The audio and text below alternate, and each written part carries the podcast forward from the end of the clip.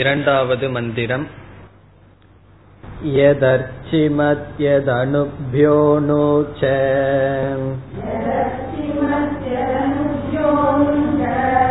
யஸ்மின் லோகா நிகிதா லோகினச்ச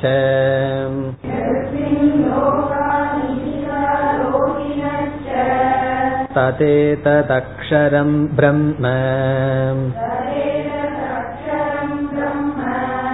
சப்ராணஸ்ததுவாங்மனஹ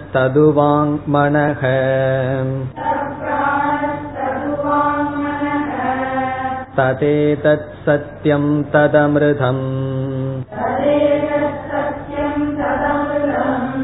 தத்வேத்தவ்யம் சோம்ய வித்தி.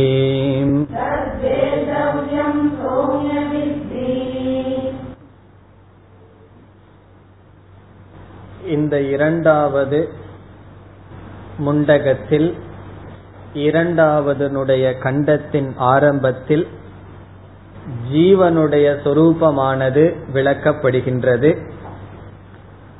ஜீவனுடைய சொரூபத்தை விளக்கும் விசாரத்தை நாம் சென்ற வகுப்பில் த்வம்பத விசாரம் என்று பார்த்தோம்.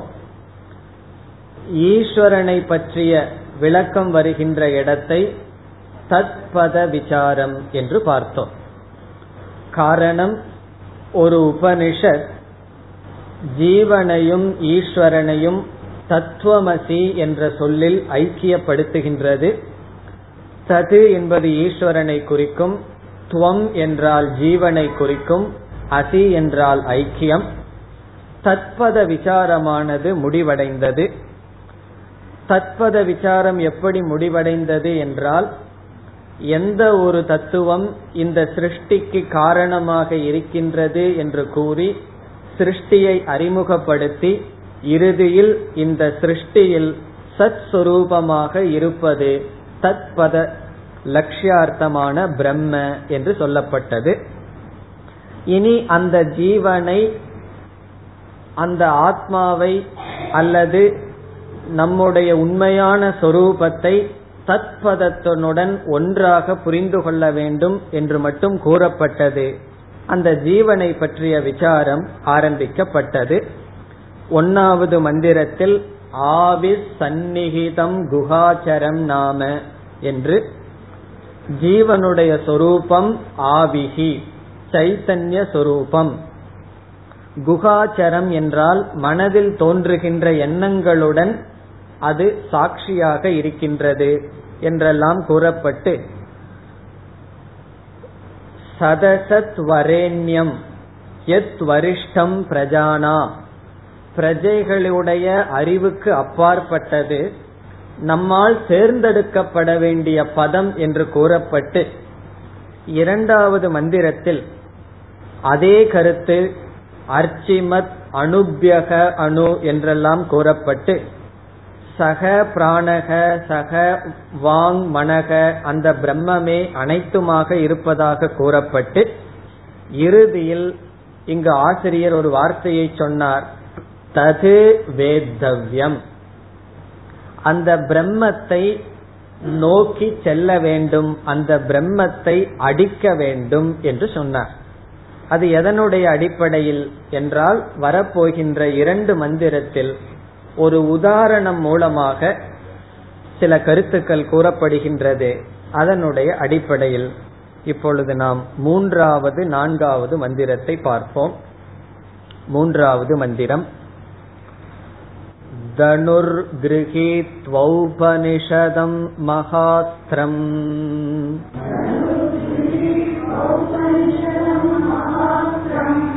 சரம் ஹ்யுபாசா நிஷிதம் சந்ததீத.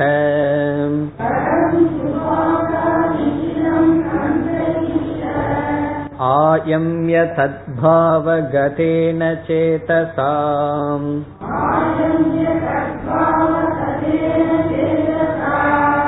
லக்ஷ்யம் ததேவாக்ஷரம் சோம்ய வித்தி.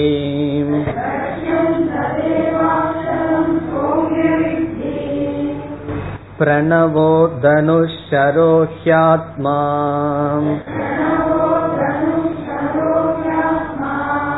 பிரம்ம தல்லக்ஷ்யமுச்யதே அப்ரமத்தேன வேத்தவ்யம் சரவத் தன்மயோ பவேத்.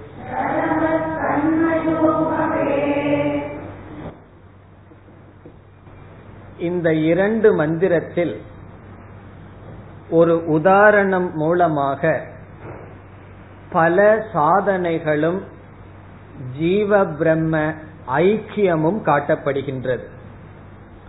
நாம் செய்ய வேண்டிய சில சாதனைகள் இங்கு ஒரு உதாரணம் மூலமாக கொடுக்கப்படுகின்றது. அந்த சாதனையை பிரதானமாக கொண்டதுதான் இந்த இரண்டு மந்திரம்.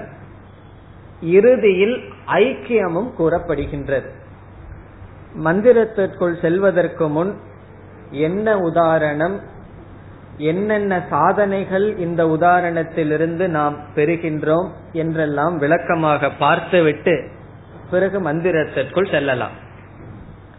இப்பொழுது இங்கு உதாரணம் என்னவென்றால், ஒருவன் அம்பை எடுத்து வில்லில் வைத்து ஒரு ஏதாவது ஒரு லட்சியத்தை குறித்து அடித்தல் உதாரணமாக எடுத்துக்கொள்ளப்படுகின்றது. இந்த உதாரணத்தில் மூன்று பொருள்கள் இருக்கின்றது.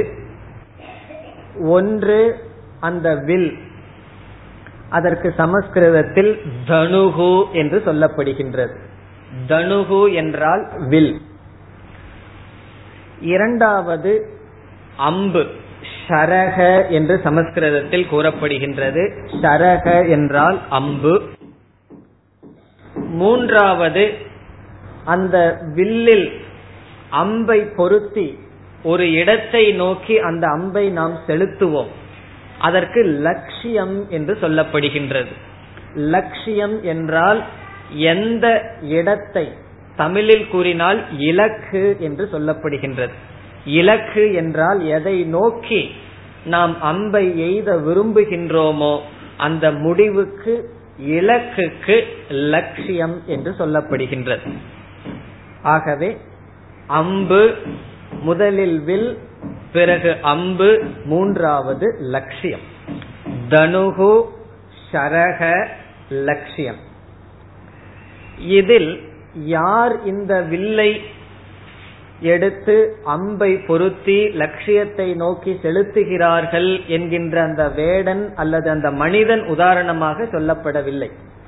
அதை நாம் குருவாக எடுத்துக்கொள்ளலாம், ஆனால் அது இங்கு கூறப்படவில்லை. இந்த வேலையை செய்யறது யாருன்னு சொன்னா குரு என்று எடுத்துக்கொள்ளலாம். ஆகவே வியாதக குருகு, ஒரு வேடன் வச்சுக்குவோம். ஒரு வேடன் என்ன செய்கின்றான், வில்லை எடுத்து அம்பை பொருத்தி ஏதோ ஒரு மிருகத்தின் மீது குறிவைத்து அடிக்கின்றான். இந்த காரியத்தை செய்கின்ற வேடனை நாம் குருவாக கொள்ளலாம். ஆனால் அங்கு நம்மளுடைய தாற்பயம் இல்லை. இந்த மூன்றுல தான் நம்ம விசாரமே இருக்கின்றது. எதற்கு எதனுடன் ஒப்பிடப்படுகின்றது என்றால், முதலில் வில்லை உபனிஷத்தே தனக்கு உதாரணமாக ஒப்பிடுகின்றது. ஆகவே தனுகு வில் என்பது உபனிஷத், வேதாந்த சாஸ்திரம். வேதாந்த சாஸ்திரம் அல்லது உபனிஷத் எதனுடன் ஒப்பிடப்படுகின்றது என்றால் வில்லுக்கு உதாரணமாக ஒப்பிடப்படுகின்றது. இரண்டாவதாக இந்த அம்பு இருக்கின்றது சரக, அது ஜீவாத்மாவுக்கு உதாரணமாக சொல்லப்படுகின்றது. சரக அல்லது அம்பு ஜீவாத்மா, நாம் எல்லாம். மூன்றாவதாக இருப்பது லட்சியம், அந்த லட்சியம் பிரம்ம பரம்பொருள். அந்த லட்சியம் பிரம்ம அல்லது பரம்பொருள். தனுகு என்பது உபனிஷத் அல்லது வேதாந்த சாஸ்திரம், அம்பு என்பது ஜீவாத்மா, லட்சியம் என்பது பரமாத்மா. இப்பொழுது இந்த உதாரணம் இவ்விதம் ஒப்பிடுவதற்கு என்ன காரணம் அல்லது என்ன ஒற்றுமை இருக்கின்றது என்று பார்ப்போம். இந்த அம்பை வில்லானது என்ன செய்கின்றது? ஒரு வில் இருக்கின்றது. அந்த வில் என்ன காரியம் செய்கின்றது என்றால், தன்னிடம் இருக்கின்ற அம்பை லட்சியத்தோடு ஒன்றுபடுத்துகின்றது. அம்பு தன்னிடம் வில்லுக்குள் வந்தால் வில்லினுடைய செயல் என்ன? வில் என்றால் தனுகு. தனு என்ன செய்கின்றது? தன்னிடம் இருக்கின்ற, தன்னிடம் வந்த அந்த அம்பை லட்சியத்தோடு ஒன்று சேர்த்துகின்றது. அதே போல இங்க வில்லுக்கு உதாரணமாக எதை நாம் பார்த்தோம்? உபனிஷத். உபனிஷத்துக்குள் யார் வருவார்கள்? வில்லுக்குள் யார் வரும்? அம்பானது வரும். அதே போல் உபனிஷத்துக்குள் யார் வருவார்கள்? அம்புக்கு உதாரணமாக சொல்லப்பட்டது ஜீவாத்மா. அந்த ஜீவாத்மாவானவன் உபனிஷத்தினுடைய துணையை நாடினால் எப்படி வில்லானது அம்பை லட்சியத்தோடு சேர்த்துகின்றதோ, அதே போல ஜீவாத்மா உபனிஷத் என்கின்ற வில்லுக்குள் சென்றால் பிரம்ம என்ற லட்சியத்தோடு ஒன்றாகின்றான். ஆகவே இவ்விதம் உதாரணம் சொல்லப்படுகின்றது. இங்கு வில்லுக்கும் அம்புக்கும் லட்சியத்துக்கும் இடைவெளி இருக்கின்றது. அம்பு வில்லிடம் இருக்கின்றது, வில்லுக்குள் இருக்கின்ற அம்பும் அது எங்கு போய் சேர வேண்டுமோ அந்த லட்சியம், அதற்குள் இடைவெளி இருக்கின்றது. அந்த இடைவெளியை வில்லானது அம்பை நீக்கி, அந்த இடைவெளியை நீக்கி லட்சியத்தோடு ஒன்றாக்குகின்றது. இங்கு ஜீவாத்மா அம்புக்கு உதாரணம் சொல்லப்பட்டதனால் ஜீவாத்மாவாகிய அம்புக்கும் லட்சியமாகிய பிரம்மத்துக்கும் இடைவெளி இருக்கின்றது. அதாவது ஜீவாத்மாவுக்கும் பரமாத்மாவுக்கும் ஒரு இடைவெளி இருக்கின்றது. இந்த வில் என்ன செய்கின்றது? இடைவெளியை நீக்குவதுதான் வில்லினுடைய வேலை. இங்கு வில்லாக இருப்பது உபனிஷத். உபனிஷத் என்ன செய்கின்றது? ஜீவாத்மாவுக்கும் பரமாத்மாவுக்கும் உள்ள இடைவெளியை நீக்குகின்றது. எப்படி உபனிஷத்தினால் நீக்க முடியும் என்றால், இந்த உதாரணத்தில் லட்சியம் ஒரு இடத்தில் இருக்கின்றது, ஒரு தேசத்தில் இருக்கின்றது. வில் அம்பானது ஒரு இடத்தில் ஒரு தேசத்தில் இருக்கின்றது. ஆனால் உண்மையில் ஜீவனும் பிரம்மனும் வேறு வேறு இடத்தில் இருக்கின்றார்களா என்றால் கிடையாது. ஜீவனும் பிரம்மனும் ஒன்றாகவே இருக்கின்றார்கள். உண்மையில் வேறுபாடு கிடையாது. ஆனாலும் வேறுபாடு இல்லாமல் இருந்தும் வேறுபாடு இருப்பது போல் நாம் அனுபவிப்பதற்கும் அல்லது சம்சாரத்தை அனுபவிப்பதற்கும் காரணம் அறியாமை. நம்முடைய சம்சாரத்திற்கு காரணம் அறியாமை. இப்ப ஜீவனையும் பிரம்மத்தையும் பிரித்தது யார் என்றால் அறியாமை. எப்படி என்றால், நமக்கு தெரிந்த கதைதான். 10 பேர் ஆத்த கடந்ததற்கு பிறகு அவன் தன்னை விட்டு விட்டு எண்ணும் பொழுது 9 பேர் தான் இங்கு இருக்கின்றார்கள், 10ஆவது மனிதன் எங்கேயோ சென்று விட்டான் என்று அவன் நினைக்கின்றான். இப்பொழுது அந்த 10ஆவது மனிதனை தேடுகின்ற அவனுக்கும் உண்மையான 10ஆவது மனிதனுக்கும் இடைவெளி இருப்பதனால் தான் அவன் தேடிக்கொண்டு இருக்கின்றான்.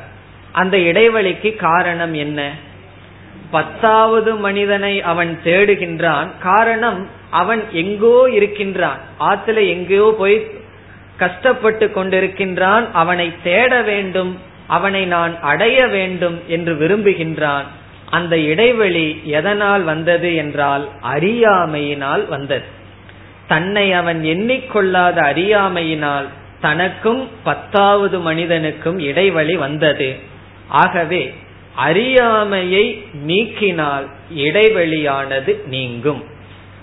பிரம்மத்தையும் ஜீவனையும் சேர்க்க வேண்டும் என்றால் அவர்களுக்குள் இருக்கின்ற இடைவெளி அறியாமையினால் தோன்றியது.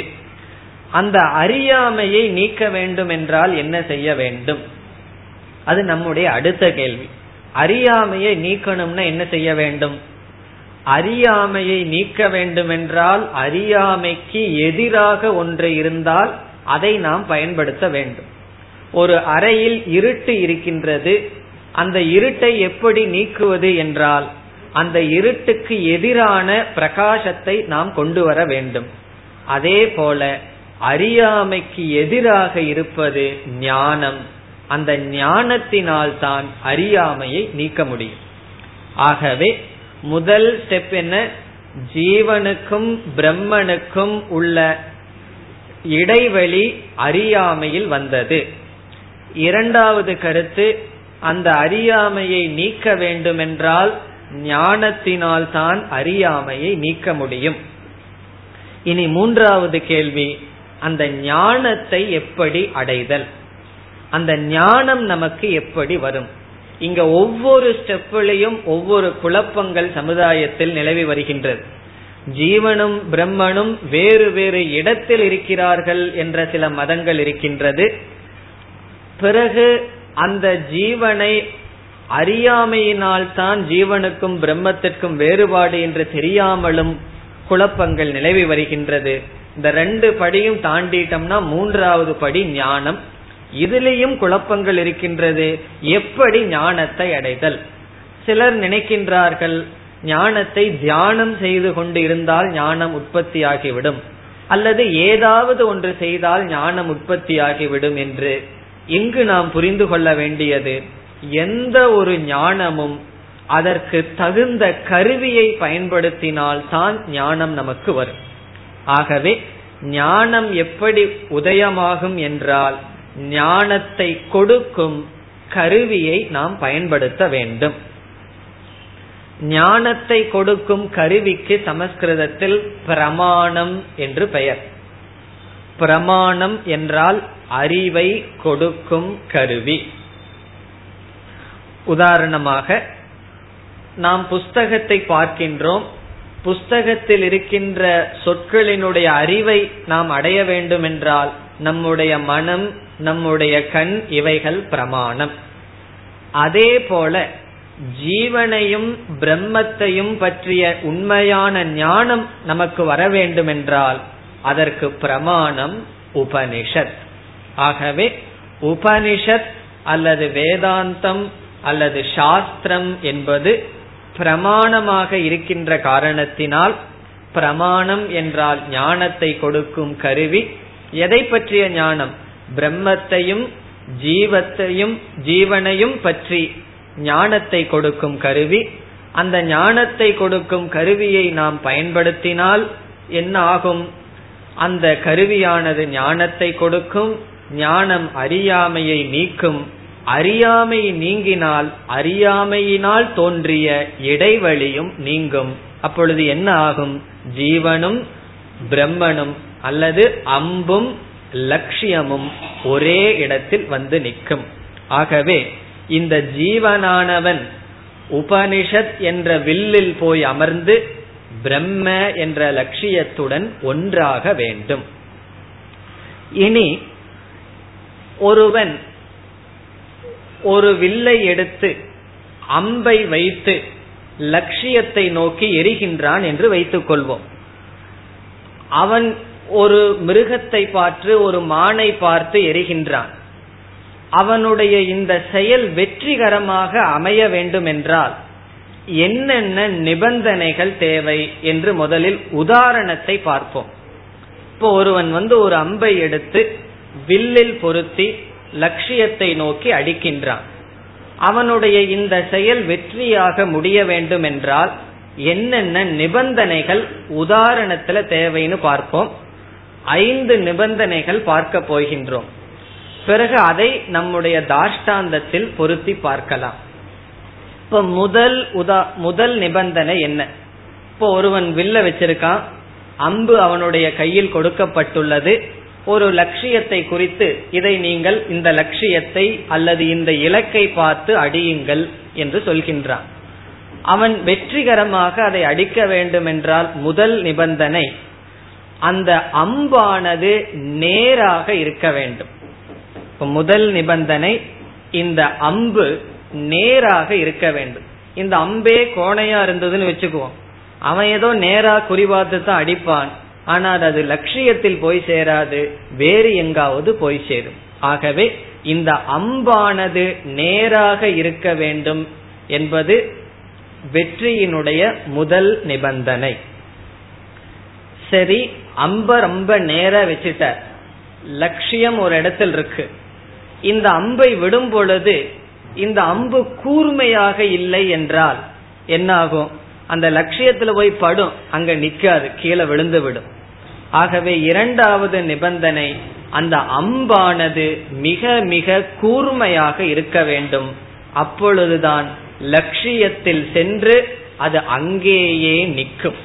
இப்ப இரண்டாவது நிபந்தனை, அந்த அம்பானது கூர்மையாக இருக்க வேண்டும். இந்த மொன்னையான அம்பை எடுத்துட்டு எரிஞ்சோம் அப்படின்னு என்ன ஆகும்? ஒரு மிருகத்து மேல எரிஞ்சான்னு சொன்னா மிருகத்தை தொட்டு கொண்டு விட்டு அது கீழே விழுந்துவிடும், அந்த லட்சியத்திலேயே பொருந்தி நிற்காது. இனி மூன்றாவது நிபந்தனை, இவன் அந்த அம்பை எடுத்து வில்லில் சரியாக பொருத்த வேண்டும்.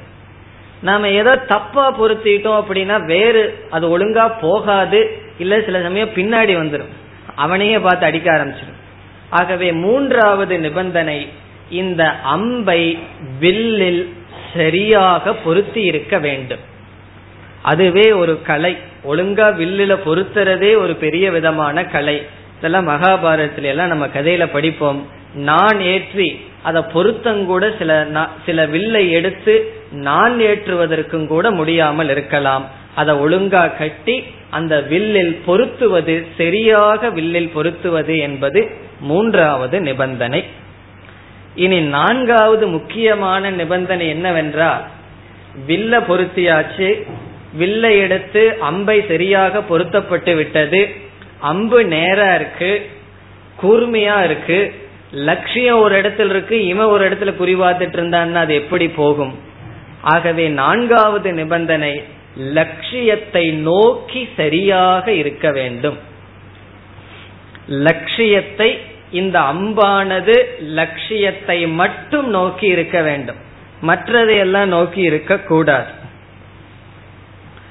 நமக்கு தெரியுமே ஒரு கதை, துரோணாச்சாரியார் அர்ஜுனனை கூப்பிட்டு ஒரு கிளியோ ஏதோ ஒரு பொருளை வச்சு நீ அதை அடிப்பாயாகன்னு சொன்னதுக்கு அப்புறம் துரோணர் கேட்கிற, உனக்கு என்ன தெரியுது, மரம் தெரியுதான்னு சொன்ன அர்ஜுனன் என்ன சொல்றான், எனக்கு மரம் தெரியல, சுற்றி இருக்கின்ற மனிதர்கள் தெரியவில்லை, அந்த ஒரு லட்சியம் மட்டும் தெரிகின்றது என்று கூறினான்.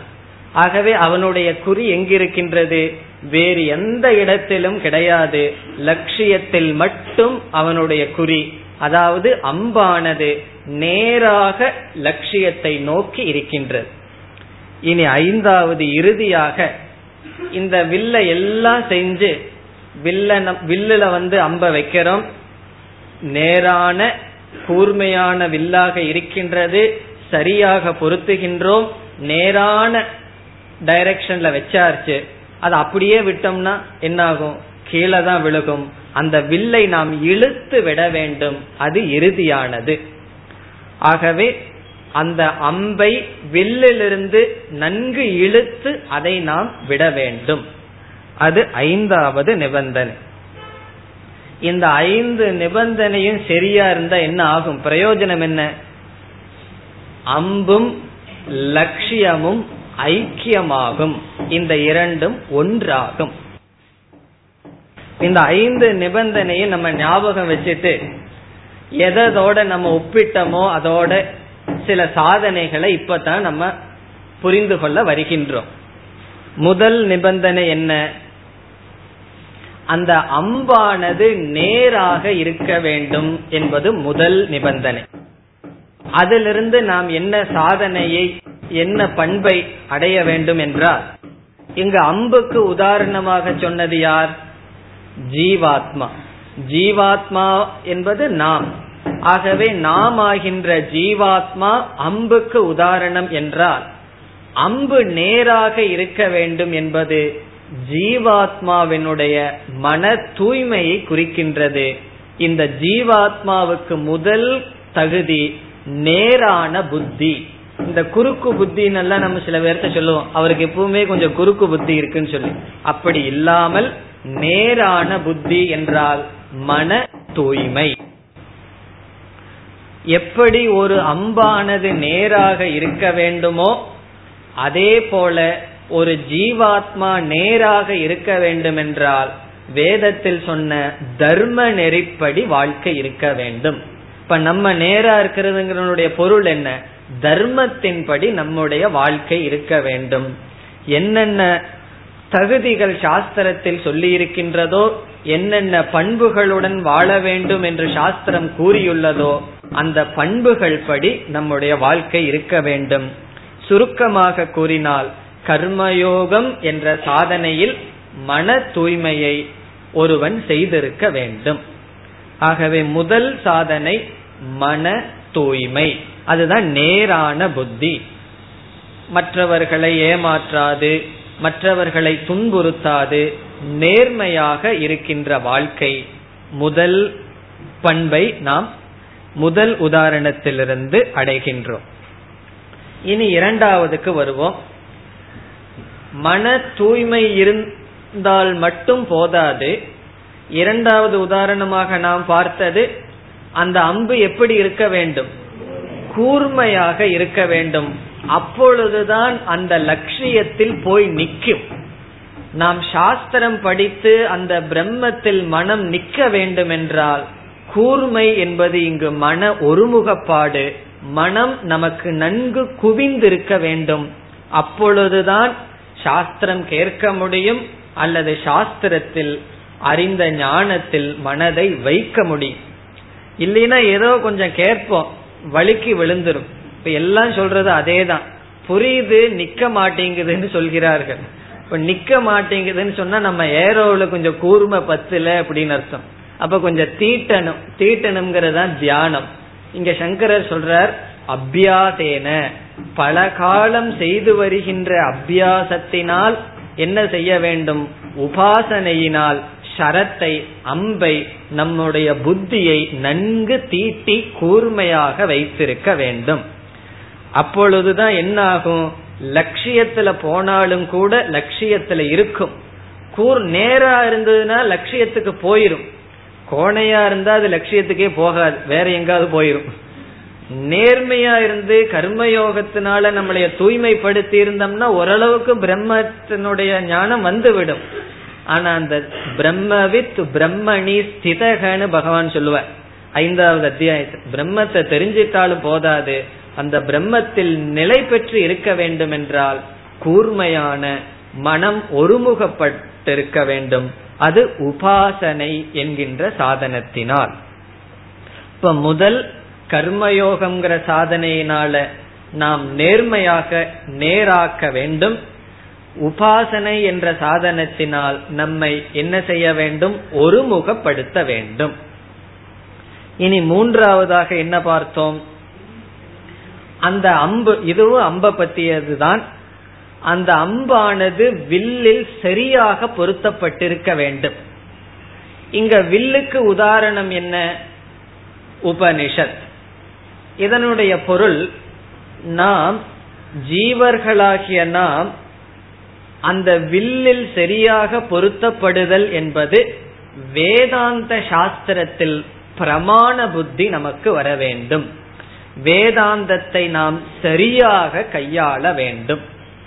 இந்த வில்லில அம்பு பொருந்தி இருப்பது என்பது ஜீவாத்மா சரியாக வேதாந்தத்திற்குள் இருக்க வேண்டும். அம்பு எப்படி சரியா வில்லுக்குள் இருக்கணும், அதுபோல ஜீவர்களாகிய நாம் உபனிஷத்திற்குள் சரியாக அமர்ந்திருக்க வேண்டும். இப்ப சரியாக உபனிஷத்துக்குள்ள அமர்ந்திருக்கிறதுனா என்ன அர்த்தம்? உபனிஷத்துல போய் பத்மாசனத்தில் உட்கார்றதா என்ன என்றால், உபனிஷத்தில் அமர்ந்திருத்தல் என்றால் இப்பொழுது நாம் செய்து கொண்டிருக்கின்ற சாதனை தான். உபனிஷத்தை படிக்கும் பொழுது சரியாக இருக்க வேண்டும் என்றால் குறிப்பாக ஸ்ரத்தை இருக்க வேண்டும். ஸ்ரத்தை உபனிஷத்தில் இருக்க வேண்டும், நம்பிக்கை இருக்க வேண்டும். பிறகு இந்த உபனிஷத்தே அந்த பிரம்மத்தை காட்டுகின்ற கருவி என்கின்ற பிரமாண புத்தி நமக்கு இருக்க வேண்டும். பிரமாண புத்தி என்றால் இந்த உபனிஷத் ஞானத்தை கொடுக்கும் கருவி என்ற திருடமான புத்தி இருக்க வேண்டும். அந்த புத்தி இல்லாம உபனிஷத்தை படிச்சோன்னா என்ன ஆகும்? சரியாக பொருத்தப்படாத வில்லுல போய் அம்பு இருந்தா என்ன ஆகும்? அது எங்கேயோ கொஞ்ச தூரம் போகும், ஆனால் லட்சியத்தை நோக்கி போகாது. ஆகவே நாம் பிரம்மத்தை புரிந்து கொள்ள வேண்டும் என்றால் உபனிஷத் சரியாக நாம் அணுக வேண்டும். இதுல பல கருத்து இருக்கு. சரியாக அணுகுவது என்றால் முறையாக உபனிஷத் படிக்க வேண்டும். அதாவது நம்மளே எடுத்து டிரான்ஸ்லேஷனை படிச்சுட்டு இருந்தோம் அப்படின்னா அந்த ஜீவாத்மா கேட்க வேண்டும். முறையாக கேட்டல் என்றால் ஏதோ அப்பொழுது இப்பொழுது என்று இல்லாமல் முறையாக நாம் படிக்க வேண்டும். அப்பொழுதுதான் நமக்கு புரியும். ஏதாவது மகாபாரதமோ ராமாயணமோ கதை கேட்கறதா இருந்தா ஒரு நாள் ரெண்டு நாள் கிளாஸுக்கு வரலினாலும் கூட சாமிஜி சொல்வார்கள், ராமாயணம் தொடர் சொற்பொழிவு நடந்துட்டு இருக்கு, ஒரு நாள் போகல, ரெண்டாவது நாள் போனோம்னா ராமர் கொஞ்ச தூரம் போயிருப்பார், நம்ம பிடிச்சுக்கலாம் ராமரை. ஆனா உபனிஷத் அப்படி இல்லை. ஒரு வகுப்பு போயிடுது அப்படின்னா அந்த வகுப்பினுடைய அடிப்படையில் தான் அடுத்த வகுப்பு தொடரப்படுகின்றது. ஆகவே தொடர்ந்து நாம் படிக்க வேண்டும். அந்த கன்சிஸ்டன்சின்னு சொல்றது. அப்படி தொடர்ந்து படித்தல், பிரமாண புத்தியுடன் படித்தல், பிறகு ஸ்ரத்தையுடன் படித்தல். இப்படி நாம் உபனிஷத்திற்குள் அமர்ந்தால் சரியா ஒரு அம்பு வில்லுல உட்கார்ந்திருப்பதற்கு சமம். இனி அடுத்தது என்ன? அடுத்தது நான்காவதாக அந்த அம்பானது. இங்க எல்லாமே அம்ப பத்தி, ஏன்னா அம்பு தானே நம்மளா சொல்லி இருக்கு. ஆகவே சாதனை எல்லாம் நமக்கு தானே, பிரம்மத்துக்கோ உபனிஷத்துக்கோ சாதனை கிடையாது. ஆகவே இங்க அம்பானது லட்சியத்தை நோக்கி இருக்க வேண்டும். நம்ம உபனிஷத் சாஸ்திரம் படிக்க வந்து உபனிஷத் படிச்சுட்டு இருக்கும் போது இதனுடைய பலனை என்ன எதிர்பார்க்கணும்? வீட்டுல ரொம்ப பிரச்சனை இருக்கு, உபனிஷத்தெல்லாம் படிச்சா அந்த பிரச்சனை போயிரும்னோ, அல்லது உடல்ல ஏதாவது நோய் இருக்கு அந்த நோய் போயிருமோன்னு பலத்தை எதிர்பார்த்துட்டு உபனிஷத் படிக்க கூடாது. இந்த உபனிஷத் படிக்கும் பொழுது நான் எதை அடைய வேண்டும், எதற்காக படிக்கின்றேன் என்றால் என்னுடைய லட்சியம் அந்த பிரம்ம. ஆகவே நான்காவது சாதனை முமுக்ஷுத்துவத்தை குறிக்கின்றது.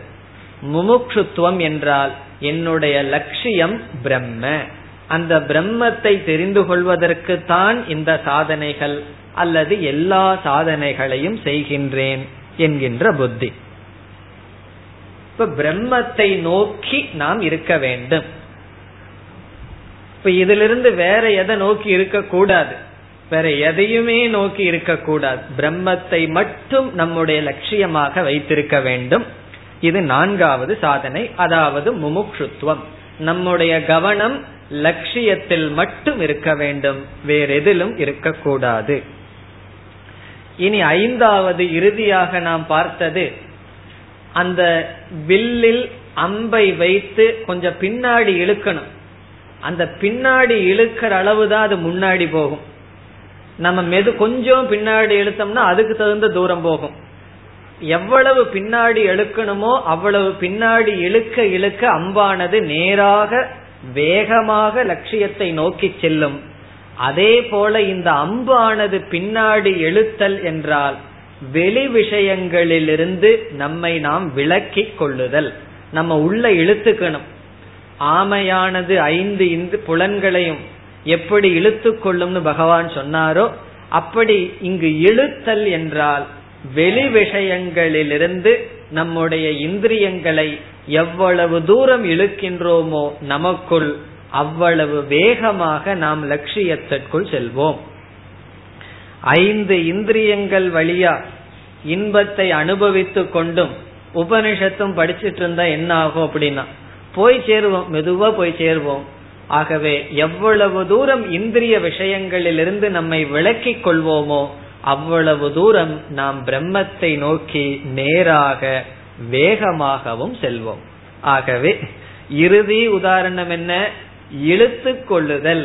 இழுத்து கொள்ளுதல்னா எதிலிருந்து இழுத்து கொள்ளுதல்? விஷயங்களிலிருந்து இழுத்து கொள்ளுதல். இது வைராகியம் என்கின்ற சாதனை. இப்ப வைராகியத்தின் மூலமாக நாம் நம்மை வெளி விஷயங்களில் இருந்து இழுத்துக்கொண்டு பிரம்மத்தை நோக்கி நம்முடைய குறியை வைத்து சாஸ்திரத்தில் சரியான புத்தியை வைத்து அல்லது ஞானயோகம் என்கின்ற சிரவணம் என்கின்ற சாதனையை செய்து மனதை ஒருமுகப்படுத்தி மனதை தூய்மைப்படுத்தி இந்த சாதனையை நாம் மேற்கொண்டால் அதனுடைய பலன் உபனிஷத் கூறும் சரவத் தன்மயோபவேத். அந்த சரம் எப்படியானது லட்சியத்தில் ஒன்றாகுமோ அதே போல ஜீவாத்மா பரமாத்மாவுடன் ஒன்றாகின்றான். இந்த உதாரணத்திலிருந்து இந்த 5 சாதனைகள் நமக்கு கிடைக்கின்றது. 5 என்னென்ன? மன தூய்மை, மன ஒருமுகப்பாடு, சரியான ஞான யோகம் செய்தல், அதாவது சிரவணம் சரியாக செய்தல், 4வதானது முமுக்ஷுத்துவம், 5வதானது வைராக்கியம். இனி நாம் மந்திரத்திற்குள் செல்லலாம். 3வது மந்திரம் தனுர் கிரகீத்வா ஔபநிஷதம் மகாஸ்திரம். தனுகு என்றால் வில். தனுகு கிரகீத்வா, கிரகீத்வா என்றால் எடுத்துக்கொண்டு, ஒரு வில்லை எடுத்துக்கொண்டு. ஷரம், ஷரம் என்றால் அம்பு. அம்புக்கு இங்கு என்ன உதாரணம் சொல்லப்படுகின்றது? ஔபநிஷதம் மகாஸ்திரம். இங்கு ஷரம் என்ற சொல்லுக்கு இனி ஒரு சொல் மகா அஸ்திரம். அஸ்திரம் என்றாலும் ஒரு விதமான ஆயுதம். அது எப்படிப்பட்ட ஆயுதம்? உபனிஷத் சொல்கின்றது மகா அஸ்திரம். இப்ப சில அம்புகளுக்கெல்லாம் போய் அதை கொள்வதற்கு சக்தி இல்லாமல் இருக்கும். ஆனால் இந்த ஷரம் எப்படிப்பட்டதா? மகாஸ்திரம், மிக மிக மேலான அம்பு. அது எதற்கு உதாரணமாக சொல்லப்படுகின்றது? ஔபநிஷதம். ஔபநிஷதம் என்றால் உபனிஷத்துக்குள் இருப்பது என்று பொருள். இங்கு உபனிஷத் என்ன செய்கின்றது என்றால் இந்த வில்லுக்கு உதாரணமாக எதை சொல்கின்றது என்றால் உபனிஷத் என்று நாம் சுருக்கமாக பார்த்தோம். இந்த உபனிஷத் எப்படி ஜீவனையும் பிரம்மத்தையும் ஐக்கியப்படுத்துகின்றது என்றால் உபனிஷத் பல பல விதமாக விசாரம் செய்கின்றது. ஜீவனை எடுத்துக்கொண்டு விசாரம் பண்ணும். 3 அவஸ்தைகளை எடுத்துக்கொண்டு ஜீவன் 3 அவஸ்தைக்கும் சாட்சின்னு விசாரம் செய்யும். பிறகு 5 கோஷத்தை எடுத்துக்கொண்டு 5 கோஷத்துக்கு அப்பாற்பட்டவன் என்று விசாரம் செய்யும். இவ்விதமாக உபனிஷத்தில் ஜீவனையும் பிரம்மத்தையும் ஐக்கியப்படுத்துவதற்கு பலவிதமான விசாரம் கையாளப்படுகின்றது. அதில் ஒரு விதமான விசாரம் ஓங்கார விசாரம். ஓங்காரத்தை துணையாக கொண்டு உபனிஷத் என்ன செய்கின்றது? ஜீவனுடைய தன்மையை ஆராய்ச்சி செய்து அந்த ஜீவன் துரியம் என்று தீர்மானம் செய்கின்றது. ஆகவே ஔபனிஷதம் என்றால் உபனிஷத்துக்குள் இருக்கின்ற ஓங்கார விசாரம். ஆகவே இங்கு தனுகு என்பதை, வில் என்பதை உபனிஷத் என்றும் சொல்லலாம் அல்லது ஓங்கார விசாரம் என்றும் சொல்லலாம். ஓங்கார விசாரத்தை வில்லாக சொல்லப்படுகின்றது. ஓங்கார விசாரம் என்பது ஒரு உதாரணம். ஓங்கார விசாரம் இல்லாமல் வேறு விதமான விசாரம் செய்தாலும் நாம் அந்த பிரம்மத்தை அடையலாம். இங்கு உபனிஷத் உதாரணத்திற்கு ஓங்கார விசாரத்தை சொல்கின்றது.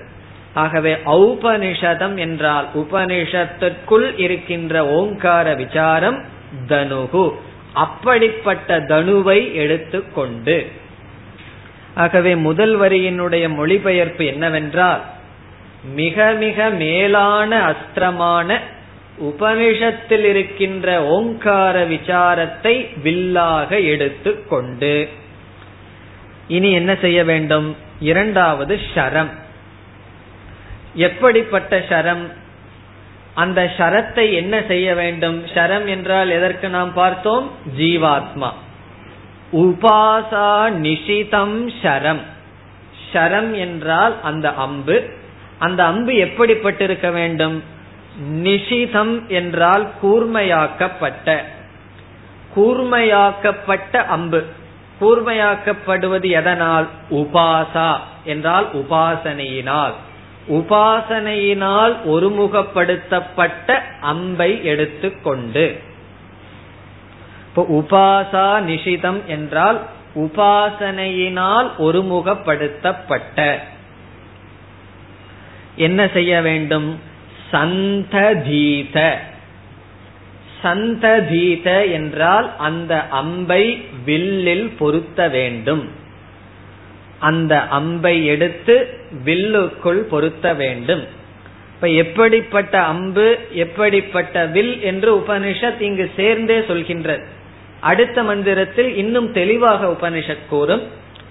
அதாவது ஓங்கார விசாரம் என்கின்ற வில்லை எடுத்து உபாசனையினால் ஒருமுகப்படுத்தப்பட்ட அம்பை வில்லில் பொருத்தி என்ன செய்ய வேண்டும்? அந்த இழுக்கிறத அடுத்தது உபனிஷத் சொல்லுது. வில்லுல அம்பை பொருத்தினதுக்கு அப்புறம் என்ன செய்ய வேண்டும்? அந்த வில்லை நாம் இழுக்க வேண்டும். அதை உபனிஷத் கூறுகின்றது. ஆயம்ய. ஆயம்ய என்றால் உள்ளே இழுத்து. இப்ப உள்ளே இழுத்து என்பதை உபனிஷத்தே விளக்குகின்றது. எப்படி நாம் உள்ளே இழுத்தல்? சத்பாவ கதேன சேதசா. சேதசா என்றால் புத்தியினால், நம்முடைய அறிவினால். எப்படிப்பட்ட புத்தியினால்? தத்பாவ கதேன. தது என்றால் பிரம்ம, பாவம் என்றால் பிரம்மனை மனதில் கொண்ட புத்தியினால், பிரம்மனையே குறியாக கொண்ட புத்தியினால். தத்பாவ கதேன சேதசா. எப்படிப்பட்ட சேதஸ்? சேதஸ் என்றால் மனம். எப்படிப்பட்ட மனம்? பிரம்மபாவ கதேன, பிரம்மத்தில் பொருத்தப்பட்ட புத்தியினால் உள் இழுத்து. உள் இழுத்து என்றால் சங்கரர் கூறுகின்றார், வெளி விஷயங்களிலிருந்து பிரித்து கொண்டு, பாஹ்ய இந்திரிய விஷயங்களிலிருந்து நம்மை விலக்கி கொண்டு, நம்முடைய புத்தியை பிரம்மத்தினுடைய பாவனையில் வைத்துக்கொண்டு, பிரம்மத்தை குறியாக வைத்துக்கொண்டு என்ன செய்ய வேண்டும்? லட்சியம் ததேவ அக்ஷரம் சோம்ய வித்தி. லட்சியம் ததேவ அக்ஷரம். ததேவ என்றால் ஏற்கனவே முன் 2 மந்திரத்தில் சொல்லப்பட்ட அக்ஷரம். அக்ஷரம் என்றால் பரம்பொருள். என்னவாம்? லட்சியம். அந்த லட்சியத்தை வித்தி, அடிக்க வேண்டும், அதை நோக்கி செல்ல வேண்டும். இங்கு வித்தி துவம், நீ அதை நோக்கி அடிக்க வேண்டும். சோம்ய. சோம்ய என்பது சிஷ்யனை அழைக்கின்றார். ஹே சோம்ய, ஹே பிரியதர்ஷன, ஹே சிஷ்ய, நீ என்ன செய்ய வேண்டும்? அந்த அக்ஷரமான, அக்ஷரம்ங்கிற சொல்லுக்கெல்லாம் நமக்கு பொருள் தெரியும், அழியாத என்றுமுள்ள அந்த பிரம்மத்தை நோக்கி நீ அடிக்க வேண்டும். இனி அடுத்த மந்திரத்தில் உபனிஷத் தெளிவாக விளக்குகின்றது. எது தனுஹு, எது ஷரம், எது லட்சியம் என்று மீண்டும் தெளிவாக விளக்கப்படுகின்றது. 4வது மந்திரம். பிரணவக தனுஹு. பிரணவக என்றால் ஓங்காரம். ஓங்காரம் வில். தனுகு என்றால் வில். சென்ற மந்திரத்தை விட இந்த மந்திரத்தில் இந்த 3 உதாரணமும் தெளிவாக சொல்லப்படுகின்றது. பிரணவக தனுகு, சரக ஆத்மா, பிரம்ம லட்சியம். மிக தெளிவாக உபனிஷத் கூறுகின்றது. பிரணவக என்றால் ஓங்காரத்திற்கு ஒரு பெயர் பிரணவக. பிரணவகங்கிற சொல்லுக்கு என்ன பொருள் என்றால் பிரகர்ஷேன நூயதே அபிதீயதே இது பிரணவக. பிர என்ற சொல்லுக்கு பொருள் மிக தெளிவாக. பிரகர்ஷேன, பிர என்றால் மிக தெளிவாக. நவ என்றால் நூயதே அபிதீயதே, சொல்லப்படுகின்றது என்று பொருள். பிரணவக என்றால் மிக தெளிவான பெயர் என்று பொருள். மிக தெளிவான அல்லது ஐடியல் நேம். ஆங்கிலத்தில் எழுதணும்னா ஐடியல் நேம், மிக மிக நல்ல பெயர். பொருத்தமான பெயர். அதை விட நல்ல தமிழ் வார்த்தை பிரணவக என்றால் பொருத்தமான பெயர். இப்ப சில பேருக்கு பேர் வச்சுக்குவாங்க. இப்ப மௌனானந்தான் ஒருத்தருக்கு பேரை வச்சுட்டு அவர் எப்ப பார்த்தாலும் பேசிட்டே இருந்தாருன்னா அது பொருத்தமான பெயரா? இப்ப பொருத்தமான பெயர்னு சொன்னா அந்த பெயரே அர்த்தத்தை கொடுக்கணும். இப்ப ஒருவருக்கு ஒரு பெயரை வச்சு அந்த பெயர் படியே இருந்தார். இப்ப சாந்தின்னு பெயரை வச்சுட்டு எப்பொழுதுமே கோபப்பட்டுட்டே இருந்தா அந்த பெயர் பொருத்தமான பெயரா? கிடையாது. ஆகவே அந்த பெயர் பொருத்தமான பெயராக இருக்க வேண்டும். இங்கு பிரணவக என்பது பொருத்தமான பெயர் பிரம்மத்துக்கு. அந்த பெயர் யாருக்கு? பிரம்மத்துக்கு. இந்த பிரணவகங்கிறது ஓங்காரத்தை குறிக்கின்றது. ஆகவே ஓம் என்பது பரம்பொருளுக்கு மிக மிக பொருத்தமான பெயர். அது எப்படின்னு பார்ப்போம். இந்த பரம்பொருள் ரெண்டு சொரூபத்தில் இருக்கார். துவேவாவ ரூபே அப்படின்னு உபனிஷத் சொல்லுது. பிரம்மத்துக்கு ரெண்டு ரூபம் இருக்கு. பகவான் கீதையிலும் அபரா பிரகிருதி பரா பிரகிருத்தின்னு ரெண்டு பிரகிருதி தன்னை ரெண்டு சொரூபமா சொல்ற. ஒரு சொரூபம் மாயையோட சேர்ந்து மாறிக்கொண்டிருக்கின்ற இந்த சொரூபம். அந்த சொரூபத்துல பகவான் மூன்று நிலையில் இருக்கார். காரண நிலை, சூக்ஷ்மம் நிலை, ஸ்தூல நிலைன்னு மூன்று நிலையில் இருக்கார். காரண பிரபஞ்சமா மாயமா மாயையோட இருக்கார். பிறகு சூக்ஷ்ம பிரபஞ்சம் ஹிரண்ய கர்ப்பனா இருக்கார். ஸ்தூல பிரபஞ்சம் விராட் இந்த பிரபஞ்சமா இருக்கார். இது பகவானுடைய அல்லது பிரம்மத்தினுடைய ஒரு நிலை. இனி ஒரு நிலை இந்த மாறுவதற்கெல்லாம் ஆதாரமாக மாறாத நிலை. அது பிரம்ம அல்லது சச்சிதானந்த ரூபமான நிலை.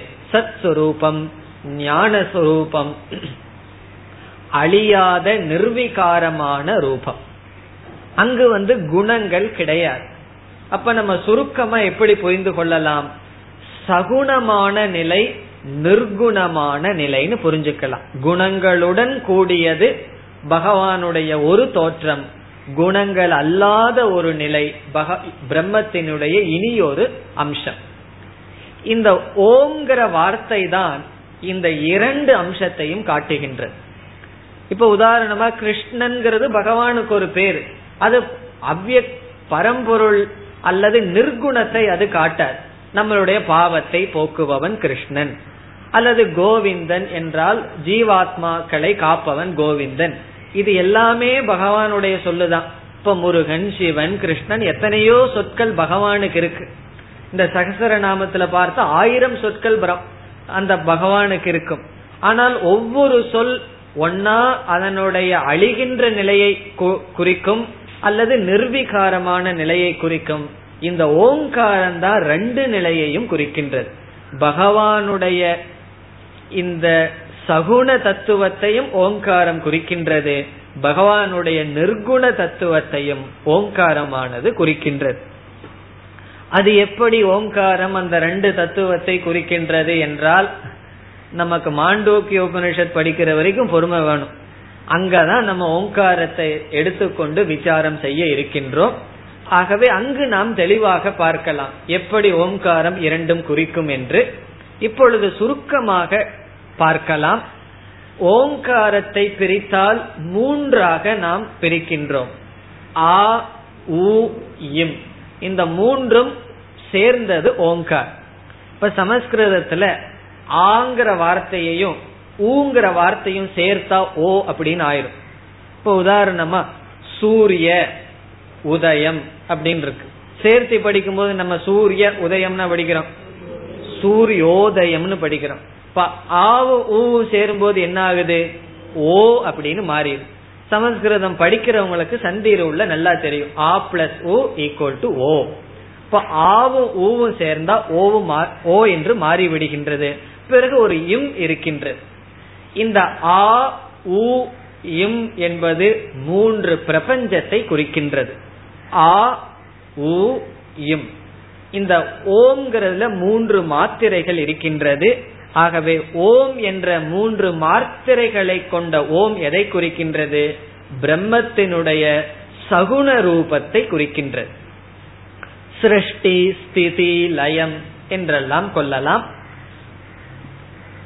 பிறகு இந்த ஓம்னு நம்ம சொல்றோம். சொல்றதுக்கு முன்னாடி என்ன இருந்தது, சொன்னதற்கு அப்புறம் என்ன வரும் என்றால் அமைதி. இப்ப ரெண்டு பேர் இருக்கிறார்கள், ஒருவர் பேசிட்டே இருக்கார், இனி ஒருவர் ஏதோ ஒரு விஷயத்த சொல்ல விரும்புறார், அவர்னால சொல்ல முடியுமா? அவர் பேச நிறுத்தினாதானே நம்ம சொல்ல முடியும். அப்ப அவர் பேசுற வரைக்கும் இவர் சும்மாதான் இருக்கணும். அப்போ ஒருவர் பேச வேண்டும் என்றால் அதற்கு என்ன நிபந்தனை? முதல்ல அமைதி வேணும், சைலன்ஸ் இருக்கு. அவர் பேசுறத நிறுத்தினா நம்ம ஏதாவது வாய திறக்கலாம். ஆகவே ஒரு சொல் உற்பத்தி ஆக வேண்டும் என்றால் அது அமைதியிலிருந்து உற்பத்தி ஆகின்றது. பிறகு சொல்லி முடித்ததற்கு பிறகு என்ன இருக்கும்னா அமைதி. ஆகவே இந்த ஓங்காரத்திற்கு இனி ஒரு லட்சணம் அமாத்ரா. இந்த மூன்று மாத்திரைகள் ஆ உ இம் என்பது மாத்திரைகளுடன் கூடிய ஓங்காரம், அது சகுண பிரம்மத்தை குறிக்கும். இந்த அமைதி, சைலன்ஸ் அல்லது மௌனம் ஓங்காரத்தினுடைய இனி ஒரு அம்சம். அந்த அம்சமான ஓங்காரம் துரியம் அல்லது மௌனம், அமைதி, நிர்விகார பிரம்மத்தை குறிக்கும். இப்ப இறுதியா என்ன நம்ம புரிஞ்சுக்கிறோம்? ஓங்காரம் என்பது பகவானுக்கு அல்லது பிரம்மத்துக்கு ஒரு நல்ல பெயர். அதுதான் பிரணவக என்ற சொல்லில் சொல்லப்படுகின்றது. இப்ப பிரணவகங்கிற சொல்லுக்கு பொருள் பொருத்தமான பெயர், அது ஓங்காரத்தை குறிக்கின்றது. ஓங்காரம் பிரம்மத்திற்கு பொருத்தமான பெயர், பிரம்மத்தினுடைய இரண்டு ரூபத்தையும் ஓம் விளக்குவதனால். இனி நாம் அடுத்த சொல்லுக்கு செல்லலாம். ஷரஹ ஹி ஆத்மா. ஷரஹ என்பது அம்பு, ஆத்மா. இங்கு ஆத்மா என்றால் ஜீவாத்மா. ஆத்மாங்கிறது பொதுவான சொல், இங்கு ஆத்மா என்றால் ஜீவாத்மா. இது உதாரணத்தை உபனிஷத் இங்கு தெளிவுபடுத்துகின்றது. தனுகு என்பது ஓங்காரம், ஓங்காரம் என்பது ஒரு விதமான விசாரம், ஔபனிஷதம் உபனிஷத்திற்குள் இருக்கின்ற விசாரம். ஷரக என்பது ஆத்மா. அடுத்த சொல் பிரம்ம. தத் லட்சியம் உச்சதே. அந்த லட்சியம் பிரம்ம. பிரம்ம என்பது பரம்பொருள், பரம்பொருள் லட்சியமாக சொல்லப்படுகின்றது. உச்சியதே உபனிஷத்தே சொல்லப்படுகின்றது ஞானிகளால், ரிஷிகளால். பிறகு என்ன செய்யணும்? இந்த மூணையும் சொல்லியாச்சு. லட்சியம் பிரம்ம, அம்பானது ஜீவாத்மா. அந்த ஜீவாத்மா யாருடைய துணையை நாடி லட்சியத்திற்கு செல்ல வேண்டும்? உபனிஷத்தினுடைய துணையை நாடி செல்ல வேண்டும். அப்படி நாடி செல்லும் பொழுது உபனிஷத் நமக்கு எச்சரிக்கை கொடுக்கின்றது, கொஞ்சம் கவனமா செய்யி, கவனமாக இந்த சாதனையில் ஈடுபட வேண்டும். அப்ரமத்தேன வேத்தவ்யம். வேத்தவ்யம் என்றால் அடித்தல், இலக்கை நோக்கி செலுத்த வேண்டும். வேத்தவ்யம் என்றால் இலக்கை நோக்கி செல்ல வேண்டும். எப்படி? அப்ரமத்தேன. பிரமத்தக என்றால் கவனமின்மை, அப்ரமத்தக என்றால் கவனமின்மை இல்லாமல் செல்ல வேண்டும். அப்படியே நம்ம கொஞ்சம் லூசா விட்டுட்டா என்ன ஆகும் தெரியுமோ? நம்மளை எரியாம அந்த பழைய வாசனைக்கு ஓடிடுவோம். ஆகவே ஒவ்வொரு செகண்டும் நம்ம எப்படி இருக்கணும்? கவனமாக இருக்க வேண்டும். யம தர்மராஜா சொல்லுவார், இந்த யோகம் அப்படிங்கிறது பிரபவாப்பியோ, அது கீழேயும் போய் மேலேயும் வர்றதுக்கு சான்ஸ் இருக்கு. ஆகவே இந்த மார்க்கத்தில் வந்ததற்கு பிறகு கொஞ்சம் கூட கவனம் இல்லாமல் இருக்கக்கூடாது. காரணம் என்ன? 5 இந்திரியங்களை 5 இந்திரியங்களுக்கான பொருள்கள் நம்மை சுற்றி இருந்து கொண்டு ஒவ்வொரு நிமிஷமும் அதனுடைய பக்கத்தில் நம்மை இழுத்து கொண்டே இருக்கின்றது. ஆகவே 5 விதத்துல கவனம் இருக்க வேண்டும். எல்லா விதத்திலும் கவனமாக மீண்டும் விஷயத்திற்குள் செல்லாமல் இதே பாதையில் நாம் இருக்க வேண்டும். அப்ரமத்தேன வேத்தவ்யம். வேத்தவ்யம் என்றால் செல்ல வேண்டும். இதனுடைய பலனை உபனிஷத் சொல்கின்றது. ஷரவத். ஷரவத் என்றால் ஷரத்தை போல. இங்கு கவனமாக ஒரு வேடன் இலக்கை நோக்கி அடித்தால் அந்த ஷரம் என்னவாகிவிடும்? அந்த லட்சியத்தோடு ஒன்றாகிவிடும். ஆகவே ஷரவத் என்றால் எப்படி சரமானது அம்பானது லட்சியத்தோடு ஒன்றாகிறதோ அதுபோல் என்ன செய்ய வேண்டும்? தன்மயோ பவே. தன்மயக என்றால் லட்சியமயக, பிரம்மமயக பவே.